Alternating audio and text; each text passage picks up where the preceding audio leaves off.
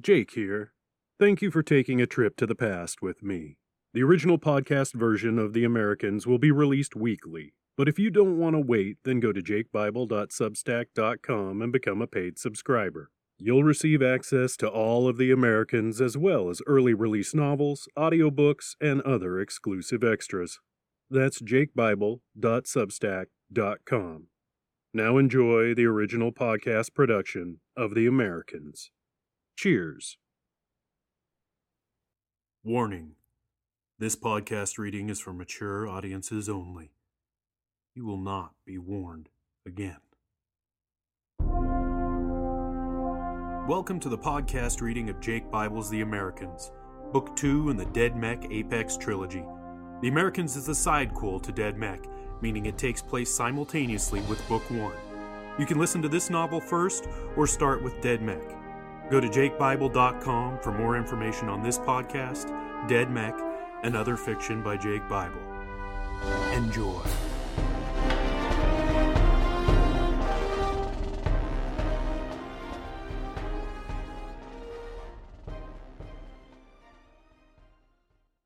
Hey, welcome back to the Americans, everybody. Like I said, from here on out, it's probably going to be short episodes each week, um, just so I can get them done and get them out to you. And I'm kind of going chapter by chapter now, so each episode should be just one chapter.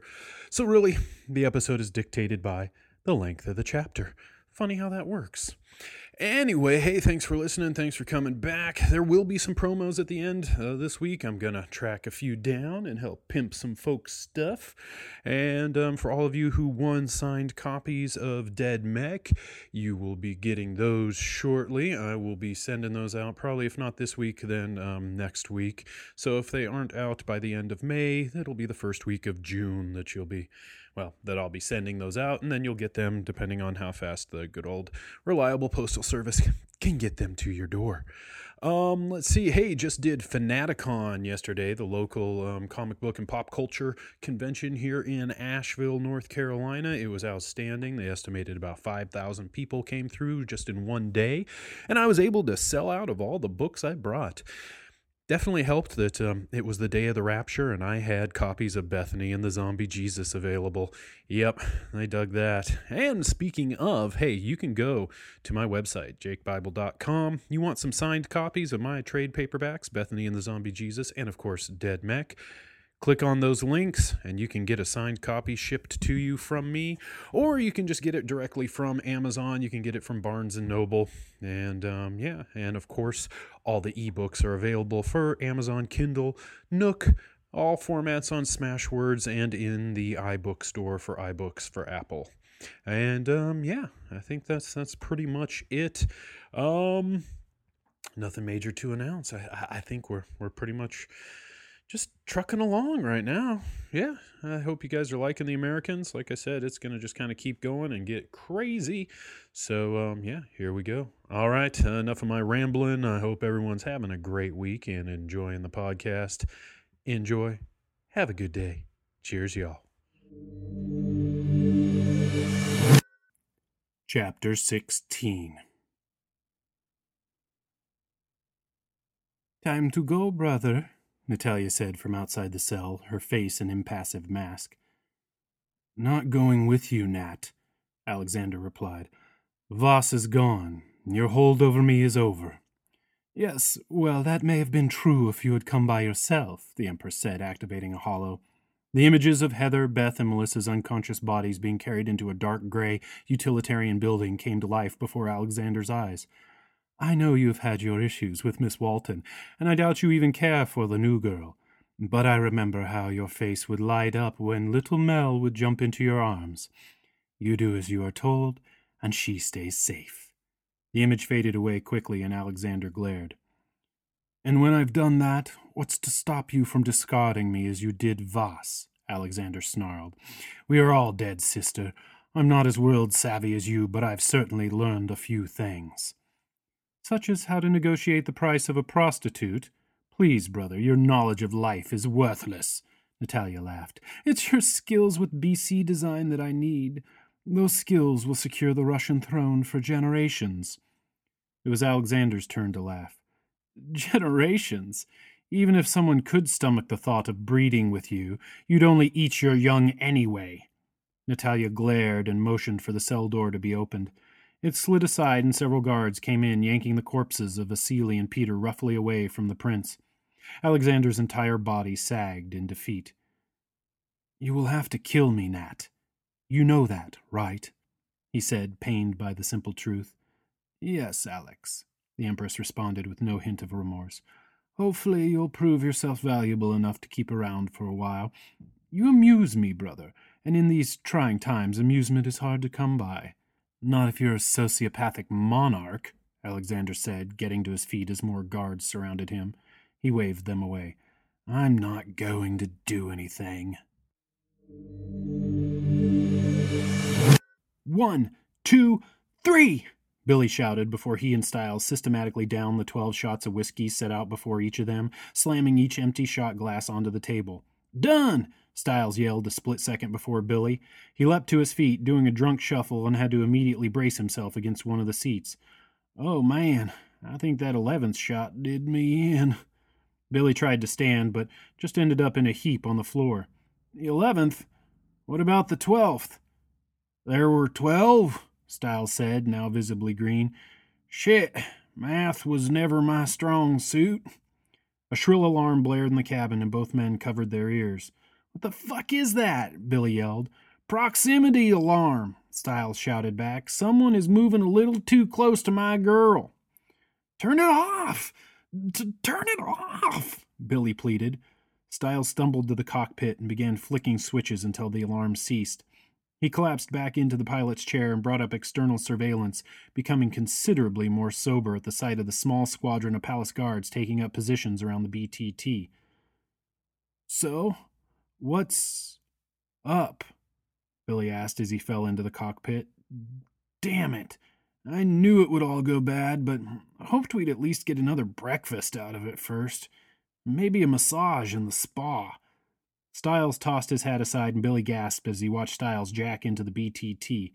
Dude, that's fucked up, Billy said, all courtesy aside. Yep, it is, Stiles responded. Don't always feel so good either.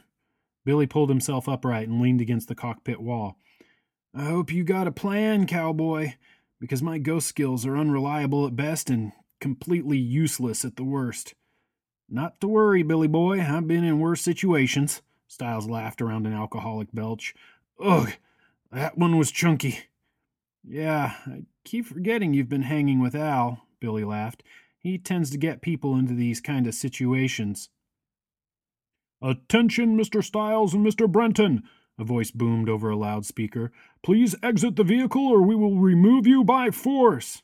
Ha! Stiles grinned. They don't seem to know that I've been hanging with Al. You can't remove anyone or anything from the BTT. Billy never saw Stiles do anything, but he instantly felt the change and confirmed the feeling as the guards on the surveillance became confused and agitated. What did you do to stir up the Hornets? Billy asked. They're all buzzing and mad now.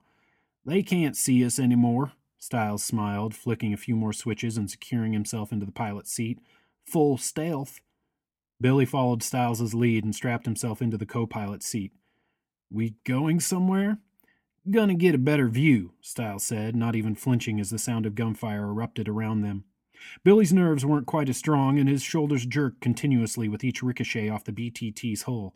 I assume from your calm that this baby can handle a little gunfire? Billy shrieked as a much louder concussion rocked the aircraft.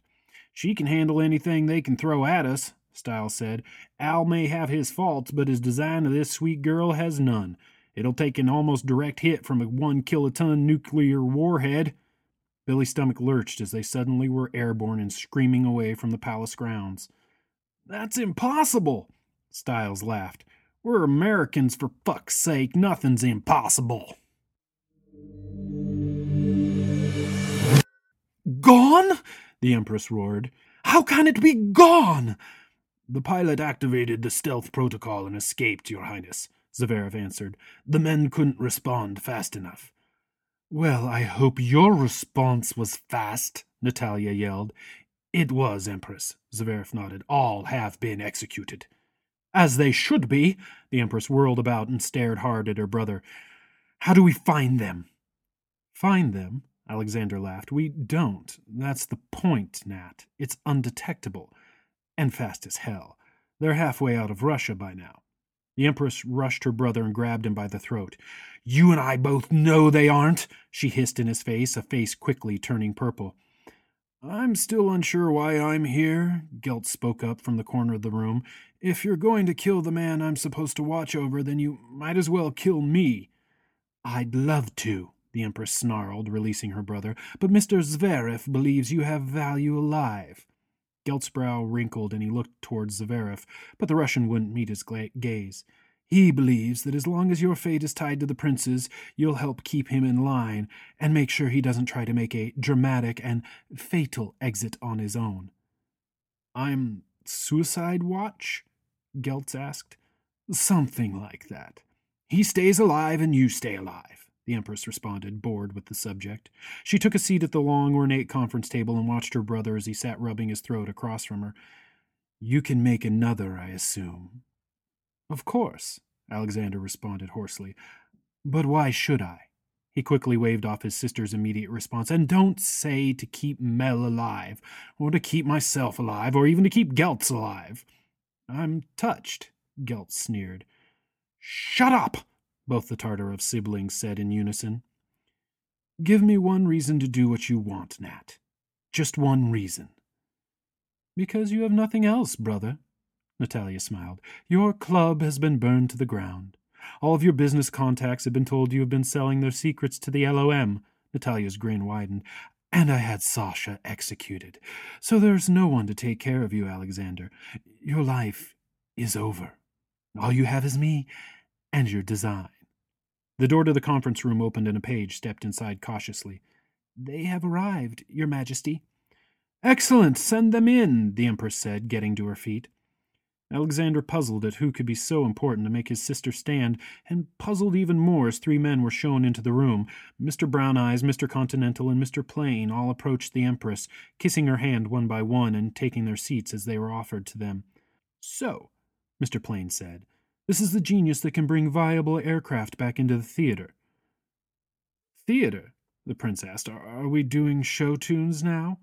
War, Alexander, the Empress chided. The LOM has naval forces at the ready, ground troops already in place to deploy. All we need to assure complete success is an air force that can strike at will and bring them to their knees.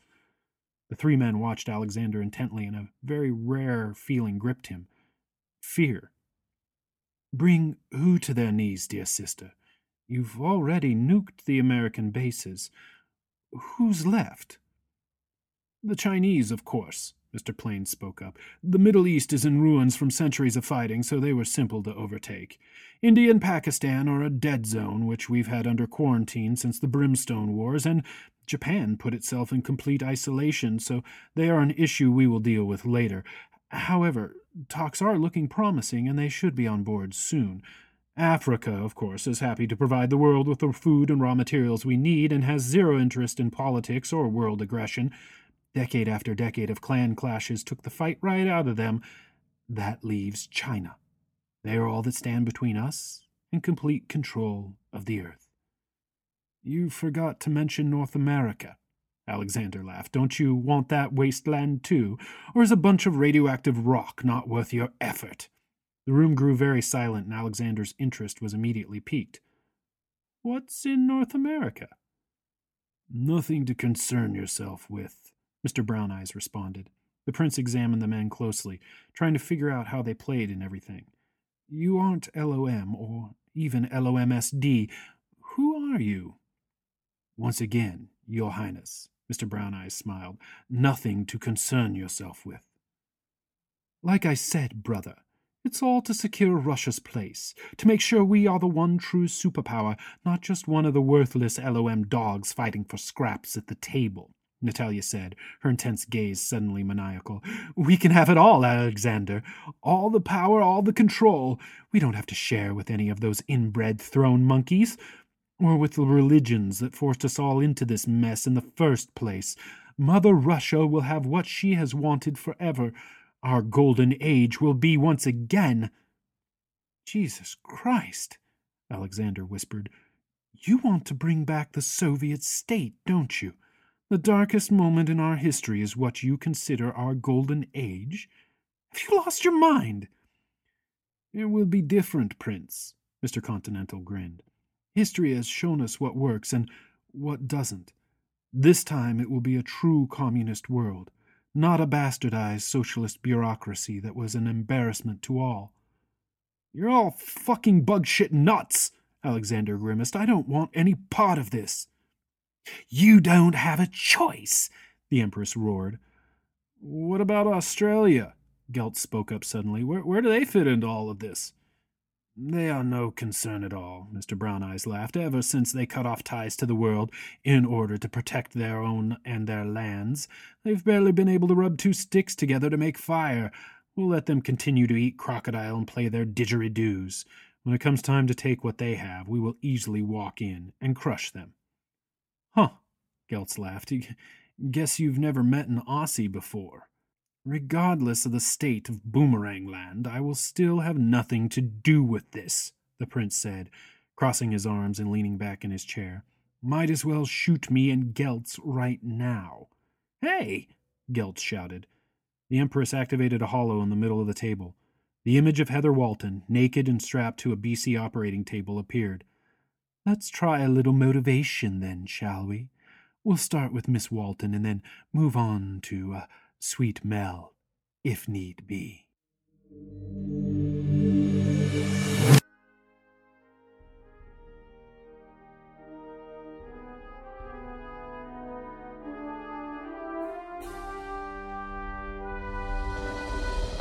You've been listening to the podcast reading of Jake Bible's The Americans. This novel and recording are protected under whatever latest, greatest Creative Commons license is out there currently. Share this all you want. Just don't even try to make a buck off it without the express permission of the author, me. I hope you enjoyed this episode. For more information, please go to jakebible.com. Thanks for listening. Cheers. Thank you for listening to this episode of the re release of the original podcast production of The Americans. Don't want to wait each week for a new episode? Go to jakebible.substack.com and become a paid subscriber. Want more audiobooks? Go to jakebible.com for info and access to dozens of Jake Bible fiction audiobooks and ebooks. Cheers.